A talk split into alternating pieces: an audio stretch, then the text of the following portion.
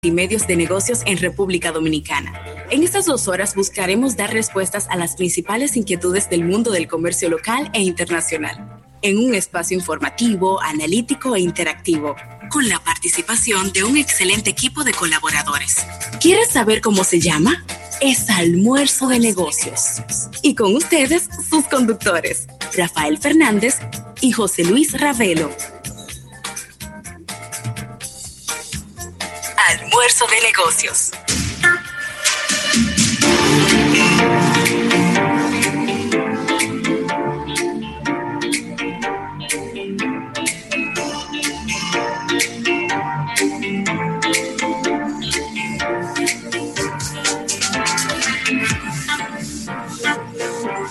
Bueno, las buenas tardes, las buenas tardes y el buen provecho a toda la República Dominicana y el resto del planeta Tierra. Llegó el día más esperado de la semana. No porque, no por nada, sino por el, por el lugar que ocupa en la semana, que el viernes es el día más esperado de la semana, el día que la gente, ya casi no se usa esa frase, Rafael, pero antes se mencionaba mucho que era viernes y que el cuerpo ya lo sabía. Sin embargo, después de la cuarentena. Parece como que todos los días ahora se parecen cada vez más y ya parece que el cuerpo no sabe cuándo es viernes. Pero nada, de todas maneras, estamos por aquí en este primer y único multimedio de negocios de Centroamérica y el Caribe, almuerzo de negocios. Estaremos por aquí dos horas y cuidado si nos extendemos en este programa que es el programa diferente de la radio en la República Dominicana, porque nos toca hablar de los temas que nadie quiere tocar. ¿Por qué nadie quiere tocar estos temas, Rafael? Buenas tardes, ¿cómo estás? Bien, las buenas tardes a todo el público de Almuerzo de Negocios, de verdad que sumamente contentos y, de verdad que regocijados, ya que llegamos a este viernes. Viernes, viernes, viernes. Viernes 26. Sí de febrero, día mes de la patria, en el día de ayer por la dinámica del espacio, nos volamos todo y, seguimos volados, la Pasa que a mí no me gusta el 25 de febrero. Tengo un tema con el 25 de febrero. ¿Pero por qué? Porque es el día de Mella. Ah, no, pero Mella... Tú sabes que yo y Mella... Si fuera por mí, Mella no fuera padre de la patria.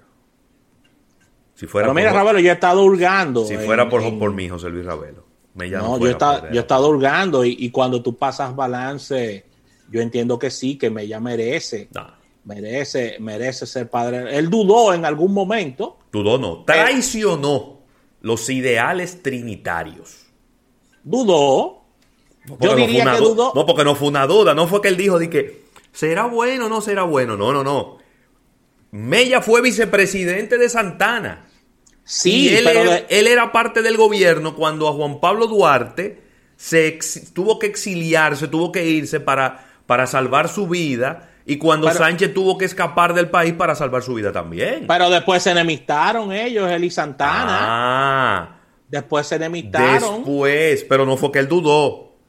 Él traicionó el, el, el, el, Hay trinitario, lo, ¿eh? lo traicionó. Debo de decir en favor de Mella, porque también, ¿verdad? La, historia está ahí y no puedo venir yo a tergiversarla ahora, que él nunca creyó en la independencia. Él pertenecía a grupos conservadores afrancesados. Sí, porque él era, él era, él era burgués. Claro. Entonces, tenía mucho, tenía dinero, su familia probablemente debemos de darle también un poco de culpa a los propios trinitarios que metieron dentro de sus filas a uno que no era, no creyó en la independencia pura y simple, siempre creyó en el protectorado de Francia, porque había cuatro grupos eh, en ese momento eh, que vamos a decir que tenían un impacto político y social. Sí el grupo que quería la anexión o el protectorado de Francia, que era el más grande de todos. Había un grupo que quería el protectorado de España, Te puedo hacer una pregunta cuando tú termines. Sí. la quiero hacer. Había otro que, que buscaba el protectorado de Inglaterra. Sí. Y el cuarto grupo, que era el más pequeño y que era el compuesto por los más jóvenes, era el grupo de los trinitarios, que era el único que creía en la independencia pura y simple. Entonces, y era, Mella era de los afrancesados. Pero la pregunta es la siguiente ahora. Pregúntame. Me gustan estos temas históricos. ¿Tú piensas que esa visión en ese momento, en esa coyuntura de protectorado de Francia, era una apuesta suicida o, Era una o era una apuesta descabellada o era algo totalmente malo o la República Dominicana no tuviese otra historia si, tu, si tuviéramos bajo la sombrilla francesa? No, si nosotros tuviéramos bajo la sombrilla francesa, nosotros fuéramos Monte Culebra, como son la mayoría de las islas del Caribe que se mantuvieron bajo ese esquema. Porque la historia está ahí. Ahora, lo que yo sí tengo que reconocer era que, o es, que en ese momento, porque el momento en ese momento, el formato de independencia pura y simple era una quimera. Solamente lo tenía Haití. Solamente. Entonces, si usted se pone a ver en el Caribe completo, todas las islas tenían protectorados. Pero claro. Si no eran de Inglaterra, eran de Francia. Si no eran de Francia, eran de España. Si no eran de España, eso eran. Las islas del Caribe todas tenían un protectorado. Mella no se estaba inventando nada. No, no, no se estaba inventando nada. Pero también, ahí es donde tengo que también venir. Yo pienso, José Luis Ravelo, que independientemente que él se enderezó después, porque él luego fue, él, luego él participó en las gestas restauradoras, el único de los tres padres de la patria que participó en la independencia y también participó en las gestas restauradoras. Él era como encargado militar, él tenía un puesto bien alto. No, él, era vice, él fue vicepresidente de Luperón. Sí. También. No, pero yo digo en el tema de las batallas, él tenía un puesto altísimo. Sí, porque Mella creo que era el único que era militar de los tres. de los tres. De lo único que era militar, fíjate. Y yo creo también, y lo que voy a decir, Rafael, agárrate para que no te caiga. Creo que el trabucazo está sobrevalorado. ¿El trabucazo? Yo creo que el trabucazo está sobrevalorado. Se le ha dado una dimensión que el trabucazo no tiene. Lo que pasa es que el, lo que pasa es que el trabucazo es. El trabucazo trasciende el trabucazo.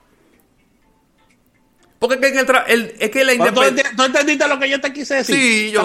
sí. O sea, el trabucazo lo digo, lo digo literal aquí. Dilo. El, el, trabucazo fue un coño que el tigre dijo, vamos para adelante, mi hermano. Y ahí soltó un fundazo, eso fue. Pero no se pero mira, es una independencia muy extraña, ¿no? Y muy, muy atípica. Sí, muy atípica. Porque el 27 de febrero no se, lo que se tiró fue un, fue un sonido, porque el trabuco no tiene balas. No, exactamente. Entonces, una toma, en asalto. Después del 27 de febrero fue que comenzaron ahí sí. las escaramuzas y de ahí, entonces cuando, cuando vienen los militares desde Haití, ¿verdad? A enfrentarse con las tropas mal organizadas del ejército dominicano, porque yo, Rafael, yo tenía también pensado igual que tú que la el territorio nacional eh, tenía una cantidad de habitantes y me he puesto a investigar y eran menos. En, la, en el lado oriental de la isla, lo que había eran 100.000 personas. y del lado occidental, del lado de Haití, que ya había obtenido su independencia, habían 700.000 personas.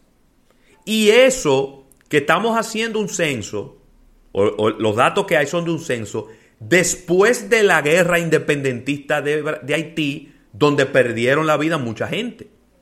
Donde perdió la vida mucha gente. Entonces, fácilmente, 800, eh, 850 mil personas vivían del lado occidental de la isla. Y de este lado lo que vivían eran 100 mil personas. Era un territorio completamente desocupado Y por eso fue que Haití no le dio ninguna brega entrar aquí con un ejército y decir esto es de Y nosotros. avanzar. Esto y es de nosotros aquí, esto es de nosotros. Claro. Pero ¿y, pero ¿y quién se enfrentaba a Haití en ese momento? Si Haití derrotó a uno de los ejércitos más poderosos que había en ese momento, que era el ejército francés. Así mismo. Pero bueno, de todas maneras, el día 25 de febrero también es el día de la Vamos, bandera nacional. Claro, y el día, y el día de la, de- del ejército, ¿no? Eh, De nuestras Fuerzas Armadas. ahora sí. Sí, de nuestras de, gloriosas Fuerzas de las Armadas. Fuerzas Armadas, creo, ¿no? Eh, pero, pero siempre tengo mi. Siempre tengo mi, mi quiquillita con, con- con el amigo Mella, que Bueno. tengo mis dudas. Yo hubiera Yo- sustituido a Mella por Luperón. Yo siempre digo, y ahí no estoy de acuerdo contigo, Bueno. que no es como se comienza, es como se termina. Sí, pero, pero él fue cómplice de muchas cosas. Entre ellas, prácticamente la aniquilación de la familia Sánchez.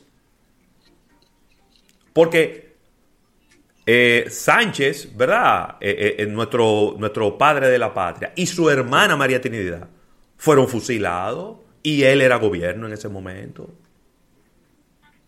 Y, y- y no fusilaron a, a Duarte porque se, porque se fue del país. Pero bueno, nada, la historia está ahí.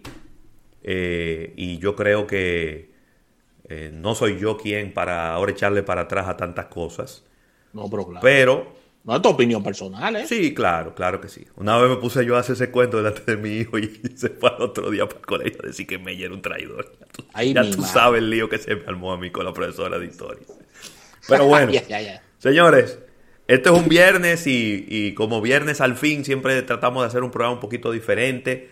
Eh, mañana es un, un nuevo aniversario de la independencia nacional.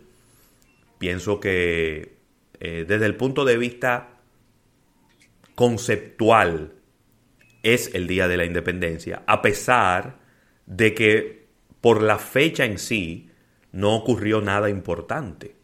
No. Es decir, el 27 de febrero del 1844 no es verdad que la República Dominicana era independiente. Eso no es verdad. Arranca la gesta. Exacto. Eh, pero, el comienzo. pero la gesta culmina el 16 de agosto del 1865. Ahí sí. Y yo creo que esa es eh, la fecha de la independencia nacional. De todas maneras, no es restándole mérito a la fecha, porque el día de cuando algo se comienza tiene un valor inconmensurable. Bueno, claro. Y claro. nada, sacar sus banderas, a repasar la historia, porque la historia, Rafael, a medida que va pasando el tiempo, aparecen unos graciosos que la quieren cambiar. Pero claro, yo oí ayer en Ah. varios, pro- en- no, en varios no, en un programa, Sí. diciendo a un genio, a un hater, porque es un hater ¿Cómo? de las tardes, que, que Luperón no, no es padre de la patria. Luperón es más padre de la patria que Mella. Y más padre de la patria que él, que estaba hablando No, disparate. pero que él no, porque él es un pelafután seguro, que no, no ha hecho nada por este país. Pero, pero más padre de la patria que Mella sí es. Porque Luperón se montó. Luperón, que para los que no lo saben, su mote fue la espada restauradora. Pero claro. Se montó en un caballo y va adelante en las batallas Sí, adelante en las batallas. Entonces no me venga a decir ahora a mí que Luperón no es padre de la patria si realmente se terminó la misión de independizar el país. se terminó claro. con Luperón. Si Luperón no hubiera existido, no fuéramos independientes. Así de simple. Así- Así, así de, de simple. ¿eh? Así de simple. así de sencillo. Y, y Luperón tuvo la visión militar, la visión Claro. política Claro. de todo eso. Y gracias a Dios. Luperón a fue tan grande, Rafael. Luperón fue tan grande que fue quien permitió el regreso de Duarte en su momento a la República Dominicana. Pero claro, y ese gran error de Duarte de no aceptar la presidencia. Bueno, pero que... Digo, para mí es un error. No, Para mí fue un claro, error. claro, claro, claro. Para mí. Hay una discusión grandísima con eso, tú. pero No, yo creo que... Tengo que dar mi opinión. Yo estoy de acuerdo contigo. Yo estoy de acuerdo contigo. Porque ahí Papeleta mató a menudo y. Pedro Santana que era el latero, el que tenía el dinero, pero que también pertenecía. Pedro Santana no fue trinitario, eh, para que estemos claros. No, Pedro Santana nada. también. Es más, después de la batalla del 19 de marzo, Pedro Santana se fue tres meses para Baní, esperando que llegaran las tropas francesas a defender lo que él había conseguido, y nunca llegaron. Es decir, que él siempre, él pertenecía al mismo grupo de Mella, que eran de lo que pensaba que lo mejor para el país era un protectorado de Francia.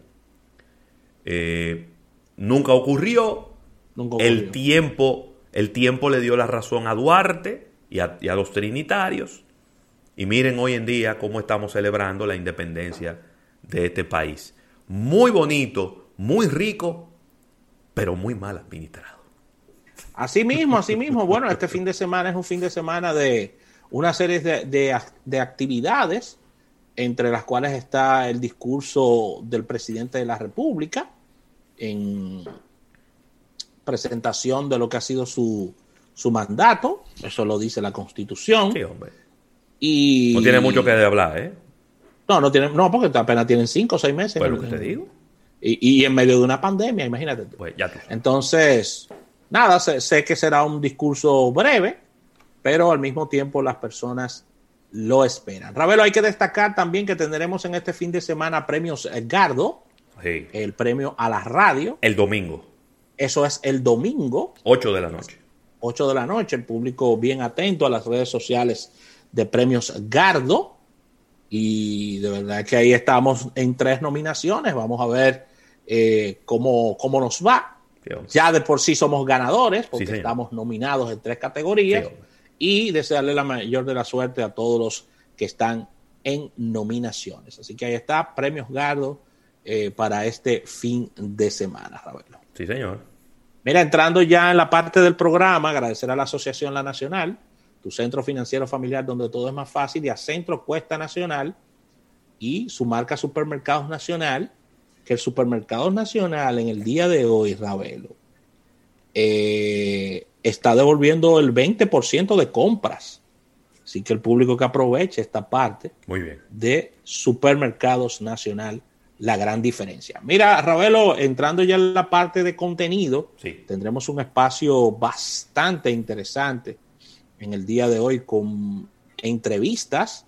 Tendremos entrevistas para este día, nuestras acostumbradas secciones, portada de negocios, de primera mano también, con, como bien decía hace un instante, capítulo bursátil, Minuto Artis y marketing deportivo con Claudio Irujo. Así que mucho de qué conversar ya en este, en este cierre de febrero, Ravelo. Sí, este es el último Cerrando día, ya el mes. último día laborable del mes. ¿Cómo? Bueno, porque mañana es como medio día laborable nada más, ¿no? Sí, verdad que mañana.